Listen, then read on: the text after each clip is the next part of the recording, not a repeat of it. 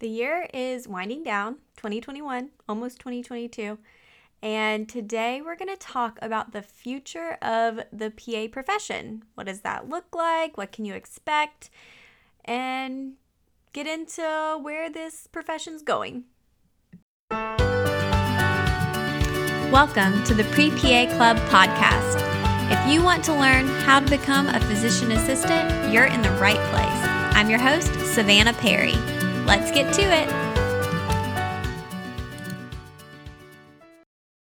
Welcome to the Pre PA Club podcast. Thank you so much for being here and for listening. If you are subscribed, thank you so much. If you've left a review, thank you so much. I I appreciate it because the goal of this podcast when I started very long ago, I don't know, 3 years now, was to just get the word out about the PA profession and help more students and more pre PA applicants figure it out because it can be really complicated. So, as we near the end of the year, I just wanted to take a minute to say thank you for supporting the podcast and supporting the PA platform and sharing episodes with your friends and people on the internet when you find them helpful. Um, I'm Savannah, by the way dermatology PA, creator of the PA platform and the Pre PA Club podcast. And this is going to be a solo episode. I know we've had a lot of great interviews, and I have a lot of great interviews coming up to share. Next week, you're actually going to hear from the Dr. Adam Rosh himself of Rosh Review. I was having a total fangirl moment over that because I just think his resources are awesome and what he's done and really talking to him about it was cool. So Rosh Review is a, a study resource that helps with the PANCE and PANRE and um, that I will be using as I prepare to recertify. And we're going to talk about that a little bit in this episode. So that'll be next week. Um, also coming up, I think I mentioned it last week in January we're going to be doing a personal statement challenge that you can go ahead and sign up for the emails if you just go to the paplatform.com slash personal statement. It's where you get an email every day for two weeks to help you get a first draft of your essay done, complete. If you follow the prompts in each email, takes maybe 10 to 15, maybe 30 minutes a day. So that may be something good to look at over Christmas break. But if you want to wait till January, we'll be doing it all together to try to get a jump start on that application season. Uh, so that's coming up in January. And what else? If you already have your essay done and you're like, hey, I am on it and I need help editing this thing, uh, that is something we do on the PA platform. So you can use the code FuturePA for a discount on that service. And if you ever have questions about anything, feel free to shoot me an email. Uh, you can also message me on social media. I'm on Instagram at the PA platform. I'm a little slower to respond there sometimes. It just depends on the day and if I'm at my computer or not, or if I'm able to get on social media. Uh, life is busy, y'all know that. So I do my best to respond quickly. But um, yeah, feel free to shoot me any questions or post in the Pre PA Club on Facebook. Lots of options there. All right, so for today's episode, uh, this was actually requested a couple times. I think somebody asked on social media, and somebody may have emailed me also, just saying, you know, I think a good idea of the a good idea for an episode would be to talk about the future of the PA profession, which I agree. I do want to give a disclaimer that a good bit of this will be speculation and what I think is in store for the PA profession. Uh, you know, a lot of this is guessing or kind of a wait and see type thing. We don't for sure know. Uh, but these are some of the topics that are being talked about in the PA community, some of the changes that have been started, I guess, when it comes to legislation and laws and things like that. So we're going to talk through them. Uh, feel free to look up these topics. You can probably find stuff about them on the AAPA website or the NCCPA website. Uh, or just on Google or in you know PA groups. Again, you're going to get a lot of opinions. Um, there are a few very loud voices in the space, and I don't want those people to scare you or freak you out.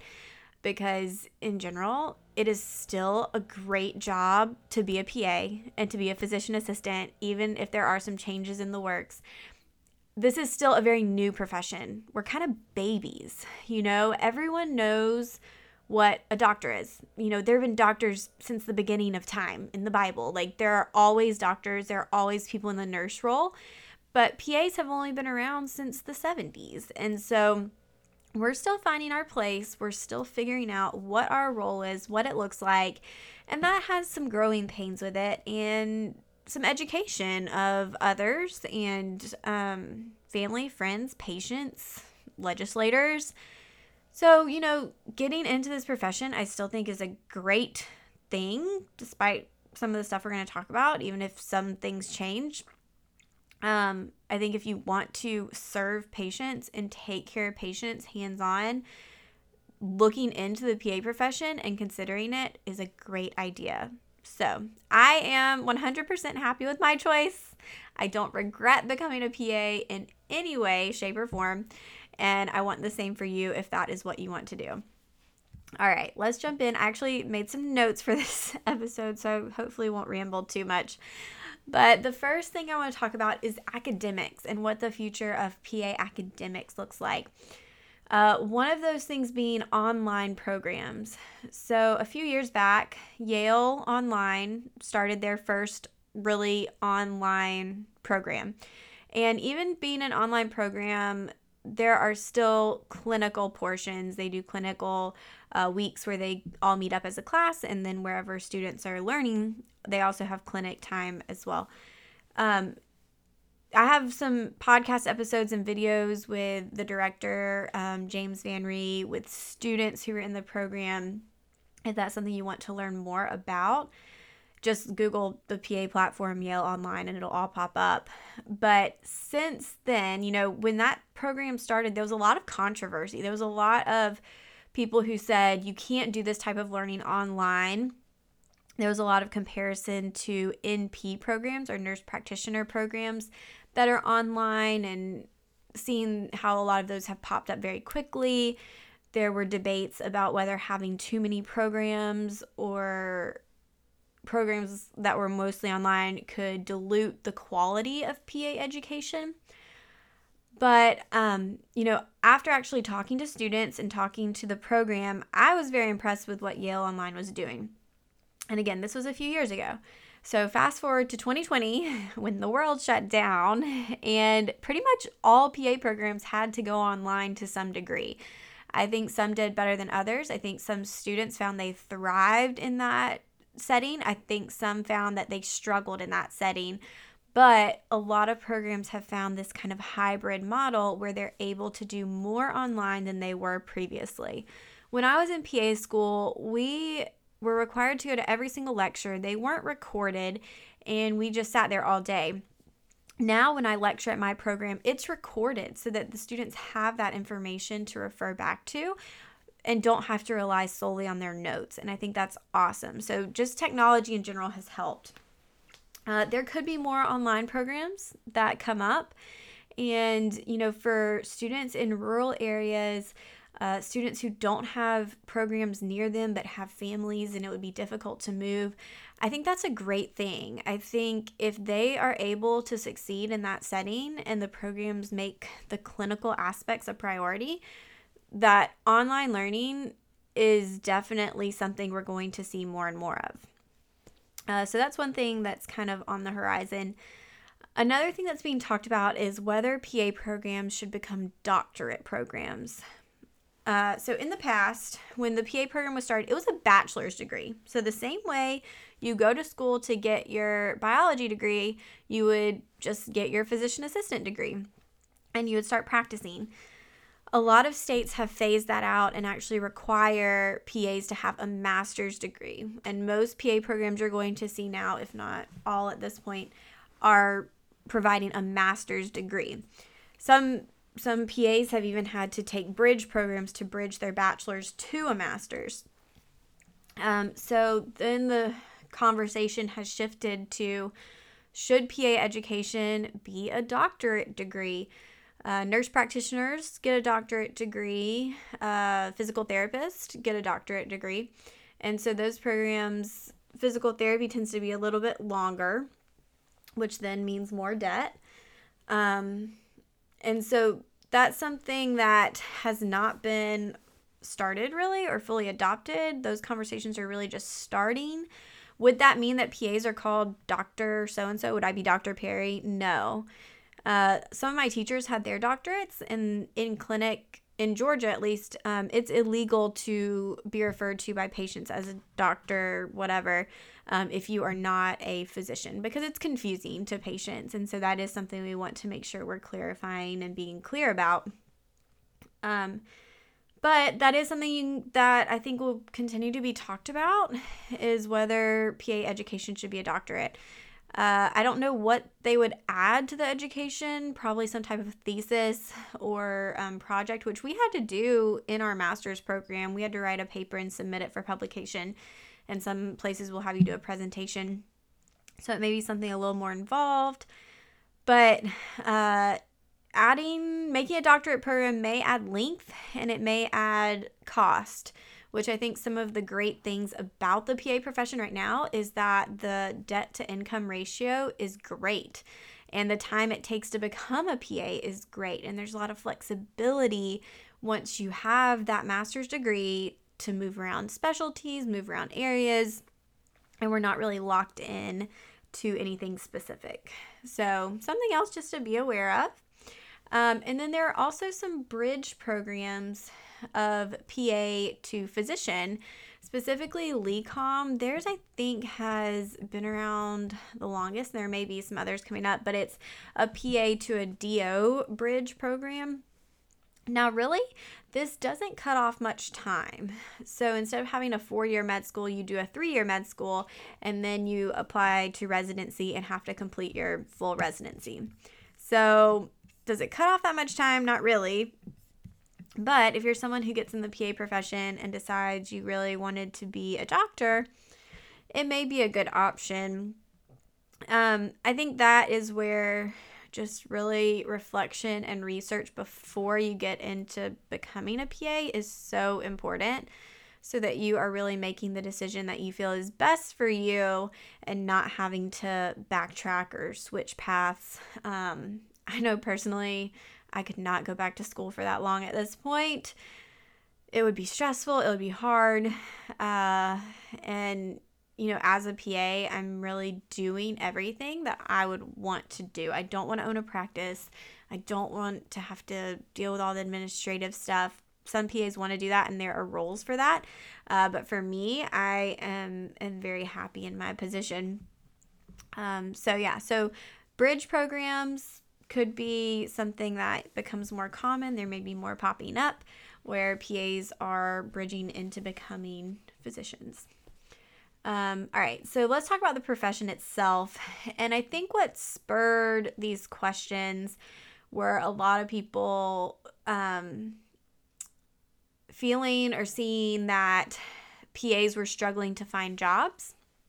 And so with the pandemic, a lot of PAs and doctors and just healthcare workers in general were let go from their jobs or furloughed and didn't have positions anymore. Uh, in my office, we shut down for about six weeks back in 2020 and then slowly got back up and running. It probably took almost a year for us to really get back to where we were pre pandemic. Um, and I'm very thankful that I had a job throughout that time and that that didn't go away. But for some PAs, that did change and their jobs went away. So the concern has become, you know, for PA students and for pre PAs, should I be pursuing this? Is there going to be a need? Is there going to be a job for me? There are questions about physicians not wanting PAs to be part of the healthcare workforce. There are questions about whether NPs are going to get more jobs or be more desired. And those are all valid concerns. But in my opinion, the PA profession is not going anywhere. Our role and where we fit in healthcare may change a little bit. But at the end of the day, there is a need for healthcare providers. and educated healthcare providers. And that is, I mean, as of right now, not changing. So when we look at, um, I pulled up a AAMC report that talks about the physician shortage. Um, so they have a projected physician shortage by 2034 of between around 20,000 to 48,000 uh, primary care physicians, um, and then around 20,000 to 77,000 non primary care specialty physicians. So it's a lot. And with with doctors, it takes a lot longer to become a doctor. There are only a limited amount of residency spots. Um, a lot of people are retiring and retiring earlier. And so there's a lot of factors that go into that. And then if we look at certain areas and rural communities um, and smaller places, there's more need. So there is going to be a need for people to take care of patients. And again, this is to me a situation of a few loud voices when we talk about physicians not wanting PAs involved. If you look at the very toxic subreddits and things. Um, a lot of what you're seeing on there are medical students who have never worked with PAs. My my husband is a physician and he had never worked with PAs until he got out of residency and now he loves it. He he just really didn't know what we did even though he was married to me. Uh, he would ask, you know, why do you know that or what are you studying or you do that? And so that lack of knowledge and education about the profession is there and somebody has to change that. So um I think PAs will still have a place in healthcare. There will be places that are more NP friendly and there will be places that are more PA friendly. I feel like where I'm at right now, we're more PA friendly. And so that is something that you have to look at when you are making your decision if you're trying to decide between PA and NP. Look at the geography of where you want to work. If it seems heavily skewed towards NPs, you may want to look into that a little bit more because that may not change anytime soon. And that is the case in some places. And so I think when we talk about job availability, it's the same kind of thing as a new grad, very few people are going to find their unicorn dream job. Perfect specialty, perfect salary, perfect supervising physician, or should I say collaborating physician, su- perfect location. I may have said that one. Uh, perfect benefits, perfect schedule, you know. In, in a lot of cases that's not going to happen as a new grad you kind of have to get your feet wet and you kind of have to figure some of that out and so that's what I saw even in my class 10 years ago. Well, I guess we graduated almost eight years ago, but people, so some people wanted to do derm, but they were looking in urban settings, they were looking in big cities that were saturated. And in a saturated city, there's going to be more PAs with experience. You're probably not going to find exactly what you want unless you're willing to work weekends or take all the call or do something that may not be as desirable in my suburban setting that I was looking for, I found a great derm job with a great collaborating physician. My starting salary was not what I would have wanted it to be, but I knew there was earning potential there once I got my feet wet. And once I showed kind of what I could bring to the practice and was able to kind of really get in there and make myself an asset. So, you know, you're going to have to give something up. And so, some of the students I've talked to, not all of them, but some of them, um, I feel like, and this from some of the ones I've talked to, this has come from their programs. They're like holding out for this one specific job, and um, and that's part of why they're not getting jobs. The other part of finding a job as a PA is networking, and it is so important. A lot of the PAs I've talked to too are also just applying to listings which may be posted by recruiters or a hospital and aren't even maybe available or they're looking for somebody specific or they already have somebody lined up. So, networking and making connections is so important in finding positions. So, yeah, and I know sometimes you're limited by location, but then that may mean you have to work in a specialty that you're not as interested in. But you'll learn something and it will make you valuable for when that dream job does open up. So I think there will be a need for PAs. I think there will be availability. Um, I think we have an important role in healthcare. So, a couple uh, legalistic, I don't know, uh, legal things or laws or just kind of overview for the PA profession. Um, there are some states that have passed OTP or optimal team practice, which is kind of just um, AAPA adopted this policy that helps PAs be able to really dictate what their scope is within where they're working. So, with their physician, with the people who know them, versus something that is just broadly said by the state like PAs can't do this or PAs can do this. You get to make that decision on a practice level. Um, whereas, like, I'm in derm, it would really suck if they came out and said, like, PAs cannot do excisions or PAs cannot do cosmetic procedures, which some states actually say right now, uh, Alabama. So, um, you know, that is something that helps because then the doctor that I work with every day can be the one to say, I trust Savannah to do this procedure and I know that she knows her knowledge limits and I'm there if she needs me. So that is kind of where OTP is. Some states are, are working towards passing that. Uh, the name change from physician assistant to physician associate. I don't know that any states have adopted it yet completely, not that I've heard, but this is something that is going to take a long time. The AAPA prediction was five to 10 years that it would take to adopt the physician associate name. That's a long time. I wouldn't really worry about that right now. Uh, who knows what's going to happen or what that process is going to be like. And so, you know, know it's on the horizon, know it's something that is being worked on, pay attention to any updates, but not really something that would affect your career path. Okay.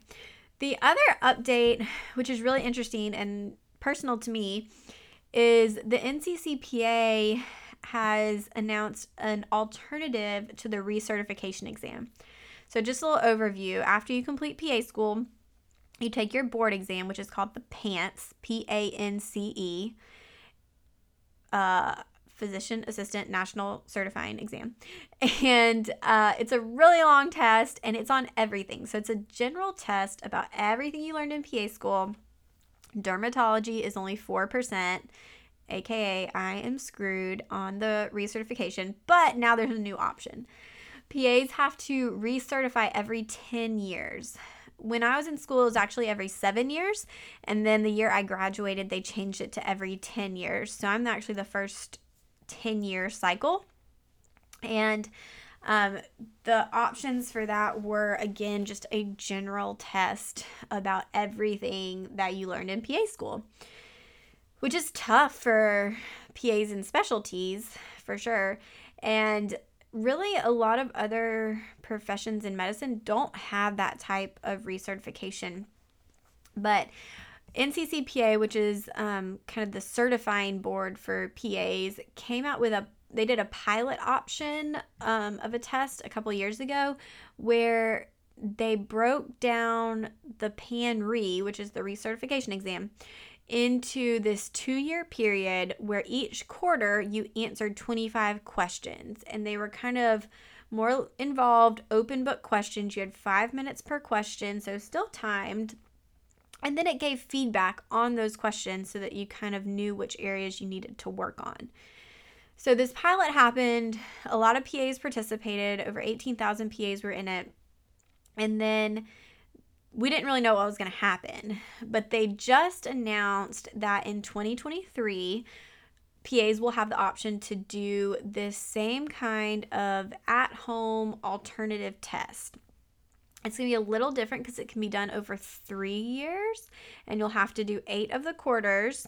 And it's the same kind of thing where it will be blocks of time um, with 25 questions that you can really just do anywhere, and you can use resources to help with um, answering that. So you're still kind of studying, you're still learning. I am definitely still going to study And I, I want to refresh my knowledge, so I don't plan on just, you know, trying to wing it. But I think that will take a lot of the stress off, especially, you know, I have a three year old. Studying time is much more limited and much more difficult, even though I know there are awesome PA students who make it happen. So, um, because I'm due to recertify in 2024, I will be eligible for this. So, I'll be telling you all about it. And I'll be starting that first exam block in January of 2023.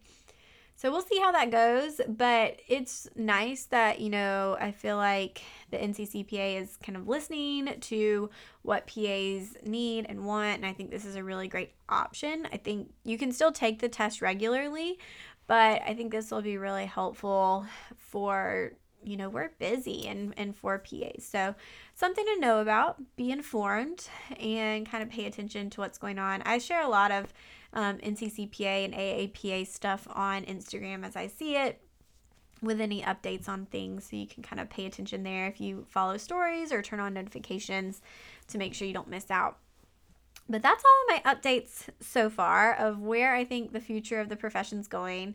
I think we're just getting started. Uh, PAs, you know, we're we're a small, small but strong community, and it's a great community to be part of. It's very supportive, and I think you know it's a great area of medicine to pursue um, now. I think it was when I did it 10 years ago, and I think it will be 10 years from now too. Who knows how that'll change? I hope, my one hope would be that admissions for pre PAs become more standardized because right now they're all over the place and I know it makes y'all mad. It makes me mad. So that would be my one hope is that they could get together and say, "Hey, let's standardize this process to make it easier on everyone."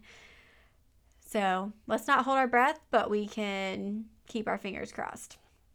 I hope that was helpful let me know what you think. Give me give me your feedback on social media. I'll post a story um, just so you can share what you think the future of the PA profession is. And I'll see you next week with our talk with Dr. Rosh. Bye. Thanks for listening. Head to the PAplatform.com for all the resources you need to become a PA.